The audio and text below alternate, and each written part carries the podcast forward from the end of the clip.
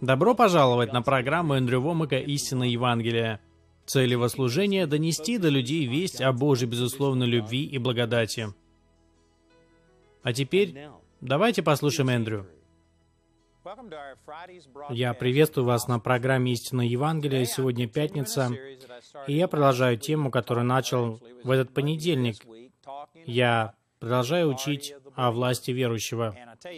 Эти несколько дней я говорил в основном о том, кто сотворил сатану. Это название одного из учений, которое есть вот в этом альбоме. Вкратце я говорил о том, что Бог сотворил ангела, Люцифера. Люцифер был поставлен в Эдемский сад не как нечестивое злое существо, но как Люцифер, благочестивый ангел, чтобы служить Адаму и Еве, но он сбунтовался против Бога в Эдемском саду, искусил Адама и Еву, и они подчинили ему свою власть и силу, и вот так случилось падение и бунт сатаны. Если бы Бог уничтожил сатану, ему пришлось бы уничтожить Адама и Еву, справедливости ради, что называется. В каком-то смысле Сатана взял Адама и Еву в заложники, чтобы не дать Богу уничтожить его. Вот как произошло преступление, грехопадение, по моему мнению. Бог сотворил Люцифера, а мы сотворили сатану, потому что дали силу сатане и власть, которую Бог дал нам, как людям.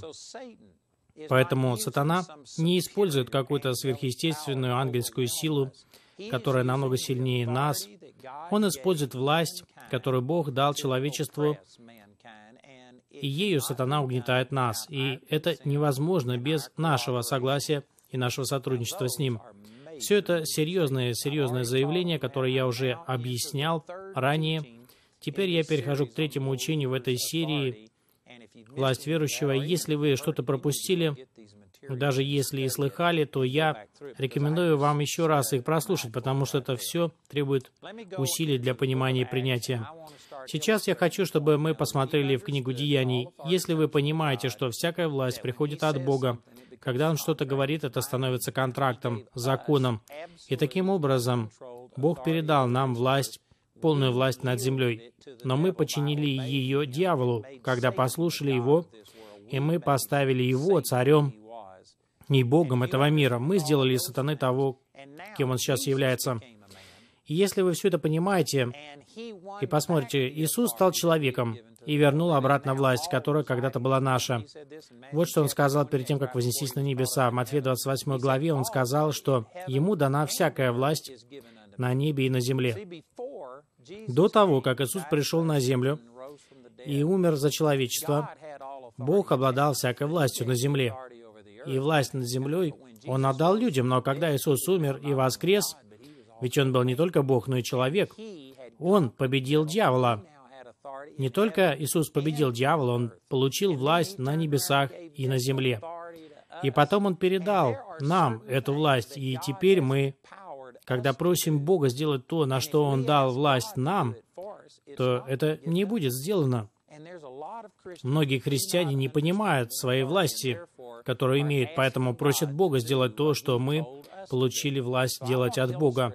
Я хочу показать вам пример. Прямо перед тем, как Иисус был вознесен на небеса, Он сказал слово своим ученикам, и после этого покинул их. И вот его последние слова своим ученикам. Он сказал им, ждать, пока они не примут силу Святого Духа. Потом в Деяниях 1 главе 6 стихе говорится, «Посему они, садя, спрашивали его, говоря, «Не в сие ли время, Господи, восстановишь Ты Царство Израилю?» Эти слова не особенно много значат для обычного читателя Библии, но для евреев пророчество о пришествии Иисуса, о том, как Он будет прославлен, как Он установит свое царство, как будет конец света, все это было как бы в одном. Это видно из Исаия 61 главы. Там говорится, «То Господень на мне, ибо Он помазал меня благовествовать нищим, послал меня исцелять сокрушенных сердцем, проповедовать пленам освобождение, слепым прозрение, отпустить измученных на свободу». И дальше Иисус цитировал эти стихи в Луке 4 главе 18 стихе. Потом он остановился, но оставшаяся часть стиха говорит следующее. провозглашать День мщения Господа, но Иисус остановился и не прочитал последние строки. Причина в том, что в Ветхом Завете, в первом приходе Господа искупление, во втором пришествии суд. Но в этой строчке в Ветхом Завете они все вместе. Иисус остановил чтение. Мы знаем, что Иисус пришел принести искупление, и мы живем во время церкви. Век церкви, в день искупления, в будущем будет день суда и мщения, когда Он все это сотворит. В Ветхом Завете все это было вроде бы как вместе, и было много подобных пророчеств. Поэтому ученики понимали, что пришел Иисус, пришло искупление, и они думали, что следующий шаг, второй шаг будет скоро. Бог тотчас установит свое физическое царство здесь на земле и будет править над людьми. Они не понимали, что еще должен быть век церкви, который уже в течение двух тысяч лет продолжается. Поэтому они спрашивали, не восставит ли он свое царство в Израиле в это время. Они думали, что он собирается покинуть их, поэтому спрашивали, будет ли он сейчас восстанавливать свое царство. Сейчас ли это будет происходить? Иисус не ответил прямо на их вопрос.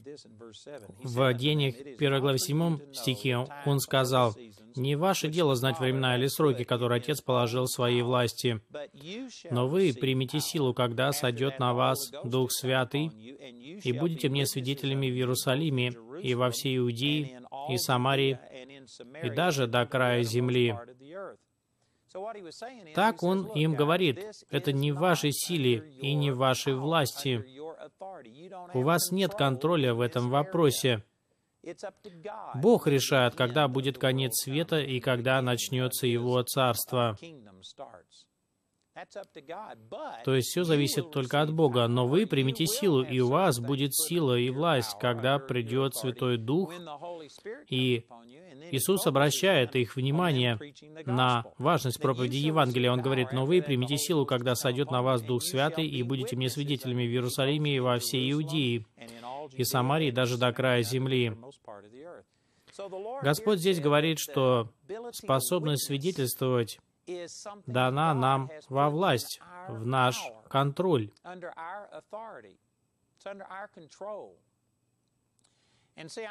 Я привожу этот пример, потому что многие не понимают, какую власть нам Бог дал. И над чем Он дал эту власть? Может, они молятся за своих родственников и говорят, «Боже, спаси мою жену, мою дочь, моего мужа». Вы молитесь за своих соседей, просите Бога спасти их, но Бог дал вам власть свидетельствовать людям физическим существам. Все это возвращает нас к первой части учения, что Бог дал нам силу и власть через слова. И вот слова «Вы будьте свидетелями», «Вы говорите». Многие этого не понимают, и они просят, чтобы Бог спас этого или того человека, а сами будут они говорить с ним, «Ой, нет, вдруг меня отвергнут, вдруг надо мной посмеются». Поэтому они запираются в своем молитвенном чулане, молятся и просят Бога спасти этих людей, как будто это зависит от Него. Таких стихов очень много. Благоугодно было Богу и родствам проповеди спасти верующих. Люди должны слышать Божье Слово. Римлянам 10 глава, 17 стих. «Вера от слышания, а слышание от Божьего Слова». Вы должны принять истины Божьего Слова, чтобы родиться свыше. Чтобы услыхать Божье Слово, кто-то должен вам его сказать. Большинство людей не будет читать Библию и искать истину самостоятельно. Кто-то должен прийти к ним и поделиться благой вестью с ними. И если никто не проповедует им Евангелие, то вы можете молиться до второго пришествия, и люди не будут рождаться свыше от молитвы. Я знаю, что это утверждение кого-то оскорбит. Я не принижаю роль молитвы, но молитва не будет делать то, для чего она не предназначена. Нет стихов, где бы говорилось, что люди будут рождаться свыше от молитвы. Нет. Иоанна 8.32, там говорится, «Познайте истину, истина сделает вас свободными». Иисус сказал в Иоанна 17.17, «Освети их истины свои, Слово Твое есть истина». И Божье Слово освобождает людей. Если мы не говорим Божьего Слова, люди не будут слышать истину и не будут рождаться свыше. Я за молитву, я молюсь постоянно. Я молюсь за людей, но не рассчитываю, что молитва будет делать то, что сказано делать мне. Мне сказано быть свидетелем, и если я молюсь о спасении кого-то, я всегда предлагаю себя в качестве посланника Евангелия и говорю, Бог, да, мне возможность делиться с этим человеком истиной. Помоги мне принести эту истину. Вера от слышания, а слышание от Божьего Слова. Это власть, которую Бог дал нам, быть свидетелями, она возлагает на нас ответственность. Вы не можете просто сидеть в чулане и молиться и просить, «Боже, спаси этого человека». Бог спасает через юродство проповеди. Истина делает свободными. Божье Слово есть истина. Вера приходит через слышание, слышание от Божьего Слова. Кто-то должен проповедовать Евангелие этому человеку, и будет для вас неправильно молиться о спасении, но при этом не проповедовать Евангелие. Иногда мы можем быть далеко от этого человека, так что не можем проповедовать ему физически, но тогда нужно действовать в соответствии с Матфея 9.38, где говорится, «Итак, молите господина жатвы, чтобы выслал деятелей на жатву свою». Если вы не можете сами физически разговаривать с этими людьми, молитесь, чтобы Бог послал кого-нибудь на их путь. Но кто-то должен взять на себя ответственность проповедовать Евангелие. Бог дал власть и ответственность благовествовать человеческим существам. Ангелы не проповедуют Евангелие. Думаю, они знают Евангелие даже лучше, чем мы с вами, но ангелы не будут проповедовать Евангелие. У них нет для этого физических тел. Бог сказал людям это делать и дал им для этого власть. Если мы не будем благовествовать, они не услышат и не родятся свыше, сколько бы вы там еще не молились. Вы должны понять, сколько власти вам дал Бог. Вот еще один пример. Деяние, 10 глава. Здесь речь идет о Корнилии. В первом стихе сказано, «В Кесаре был некоторый муж именем Корнилий, сотник из полка, называемого Италийский, благочестивый и боящийся Бога, со всем домом своим, творивший много милостыни народу и всегда молившийся Богу». Это был язычник. Он не был евреем. Он был римским сотником и верным поклонником Бога. И в третьем стихе говорится, что он в видении ясно видел около девятого часа дня ангела Божия, который вошел к нему и сказал ему, «Корнилий». Он же, взглянув на него, испугавшись, сказал, «Что, Господи?» Отвечал ему, «Молитва Твоей и милостыни Твои пришли на память пред Богом. Итак, пошли людей в Иопию и призови Симона, называемого Петром. Он гостит у некого Симона Кожевника, которого дом находится при море. Он скажет тебе слова, которыми спасешься ты и весь дом твой. Подумайте вот о чем. Этот человек молился, искал Божьей воли, и ангел явился ему, но он не стал благовествовать ему. Он не сказал ему, как спастись, но сказал ему, куда пойти в Иопии и призвать Петра. И он скажет ему слова, которыми тому надлежит спастись. Почему сам ангел не рассказал ему о благой вести? Это помогло бы ему сэкономить деньги и время. Не нужно было бы ехать туда. Сначала ехать к Петру, потом обратно. Почему ангел ему просто все не рассказал? Все упирается в вопрос власти верующего. Ангелы не имеют власти благовествовать. Ангел не пойдет к вашему соседу, чтобы спасать его. Да, ангел может ему явиться и указать ему, с кем поговорить об Иисусе. Но ангелы не имеют власти и силы благовествовать. Это могут делать только люди. Они единственные для этого. Я знаю, что есть люди, которые говорят, что они призваны для служения молитвенного ходата, и все, что они делают, молятся и за спасение отдельных людей, и за спасение всей нации, и все молятся и молятся, но только ничего при этом не делают. Я знаю, что это обидит многих людей, многих религиозных людей. Да, есть время и для молитвы, Молитва в основном не для духовной брани, а для духовного общения с Богом. Но бывает и время для того, чтобы связывать дьявола. Только недавно я молился с одним человеком, чтобы он смог продать свою собственность, и мы связали дьявола и провозглашали Слово. Я молюсь, связываю дьявола, но я не ожидаю, что молитва сделает за меня то, что мне сказал делать Бог. Он призвал меня идти по всему миру и благовествовать. Он сказал, что эти знамения будут следовать за мной. И я должен что-то делать. У меня есть власть. И нельзя просто сказать, «Господи, почему бы тебе не коснуться этого человека и спасти его?» А кто-нибудь ему благовествовал? И я знаю много людей, которые огромное количество времени тратят на молитвы, но не смеют поговорить со своим ближним, со своим соседом. Они не понимают, какую власть имеют. Они не идут, чтобы рассказать о Евангелии соседям. Они не понимают, что ангелы не пойдут благовествовать. Мы должны это сделать. И нам дана власть в наших словах. Это ясно показано в Деяниях первой главе, десятой главе. Бог дал нам власть, но не только благовествовать. В десятой главе Матфея Он сказал нам идти, исцелять больных, очищать прокаженных, воскрешать мертвых, изгонять бесов и проповедовать Божье Слово. Он дал вам власть проповедовать Слово, и вы не спасете человека, только совершая за него молитвы. Где-то, когда-то, в него необходимо посеять слово какому-то человеку. В первом послании Петра 1.23 говорится, что мы возрожденные не от тленного семени, но от нетленного, от Слова Божьего, живого и пребывающего вовек. Божье Слово — это семя. Это слово происходит от греческого слова «спора», это в том числе производное однокоренное слово со словом «сперма». Как спора цветочная, так и слово «сперма» имеют одно происхождение. Вы не можете родить ребенка, если сначала не будет пролита сперма, не будет пролито семя. Также и рождение свыше не может произойти просто так, только по Божьему желанию. Иначе все бы уже давно родились свыше. Люди должны услыхать истину, вера от слышания, а слышание от Божьего Слова. Слово как семя, оно должно быть посеяно. Вот так человек рождается от нетленного Божьего семени, Божьего Слова. И сегодня в большинстве своем люди это игнорируют. Ко мне часто приходят и говорят, почему мой сосед не спасается, я за него молюсь уже целую вечность.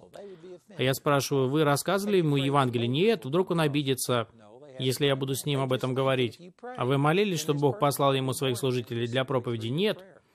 Этого я тоже не делал. И люди думают, что если они просто будут молиться, то человек родится свыше, только от их молитвы. Но это нарушение всех принципов власти верующего. Только недавно я вернулся из Уганды, и у меня появилась возможность изменить целую нацию. И я мог бы об этом много рассказать интересного, но на это нет времени. Но там миллионы людей, живущих в этих маленьких деревнях, которые никогда не слыхали об Иисусе. И Писание говорит, как они поверят, если не услышат? Как они услышат, если не будет проповедующего? Вера приходит от слышания, а слышания от Божьего Слова. Эти люди не спасены. Они не пойдут на небеса, пока не поверят в Иисуса. Вы можете молиться до второго пришествия, но эта ситуация не изменится, пока мы не пойдем туда, не будем учить и наставлять этих людей, пока мы не будем нести им Слово. И не все его примут. Так будет и со мной, так было с Иисусом. Но тем, которые поверят, Бог даст власть быть Божьими детьми, тем, которые поверят во имя Его. И я молюсь, чтобы у людей было желание принять спасение, чтобы Бог дал нам мудрость. Молюсь, чтобы Бог дал нам финансы на это дело и дал нам мудрость и открыл двери.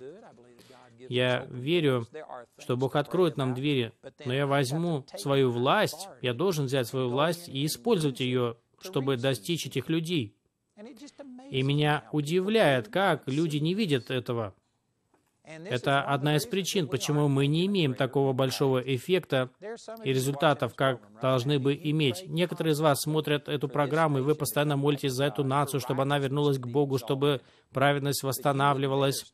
Но сами вы боитесь на работе отстаивать истины и заявить, что гомосексуализм это неправильно. Вы не смеете заявить, что аборт это плохо, потому что вы боитесь, что вас будут критиковать или обзовут вас религиозным фанатиком или скажет, что вы всех ненавидите, вы не любите людей, и поэтому вы боитесь говорить Слово Божье, поэтому вы молитесь в своем чулане, чтобы люди спаслись. Но это неправильно. И так это не будет работать. Я говорю вам, что вы должны родиться свыше только от нетленного семени Божьего Слова. Если семя не будет посеяно, то вы не получите рождение свыше, точно так же, как не будет рождено ребенка, если не посеяно семя человеческое. Или если вы будете молиться и просить, чтобы аист принес ребенка, этого тоже не произойдет. Точно так же с рождением свыше. Для этого нужно делиться Словом Божьим. И нам Господь сказал идти, исцелять больных. Как часто люди молятся и говорят, Господь, простри свою руку, исцели, освободи. Мы просим Бога действовать, не понимая, что Бог действует через людей. Через нас Он действует. И если вы не будете провозглашать Божье Слово, то ничего не будет происходить. Вы знаете, десятилетиями я молился за людей, чтобы они пришли к Господу. Но вот когда я выступаю на телевидении, беру слово, делюсь истинами Божьего Слова с вами, именно Слово освобождает людей, истина освобождает людей. И так мы получаем веру. И теперь я вижу, как тысячи, десятки тысяч людей спасаются, может быть, миллионы людей, их жизни меняются по всему миру, благодаря тому, что я делаю что-то физически, я беру власть и применяю ее, ту власть, которую дал Бог мне. Я провозглашаю истину, и жизнь людей благодаря этому меняется. Я мог бы закрыть свои передачи, перестать выступать на телевидении, закрыться в чулане, начать молиться и перестать говорить истину людям, тогда этих перемен не произошло бы. Поэтому нужно предпринимать определенные действия. Со властью приходит ответственность.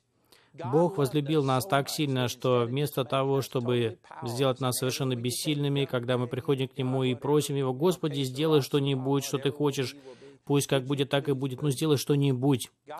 Бог не так установил царство. Он дал нам с вами ту же самую силу и власть, которую имел Его Сын.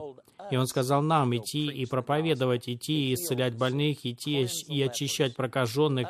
Он сказал нам идти и благовествовать людям. И если мы не берем на себя ответственность, чтобы это делать, и не делаем этого, то Бог не будет действовать.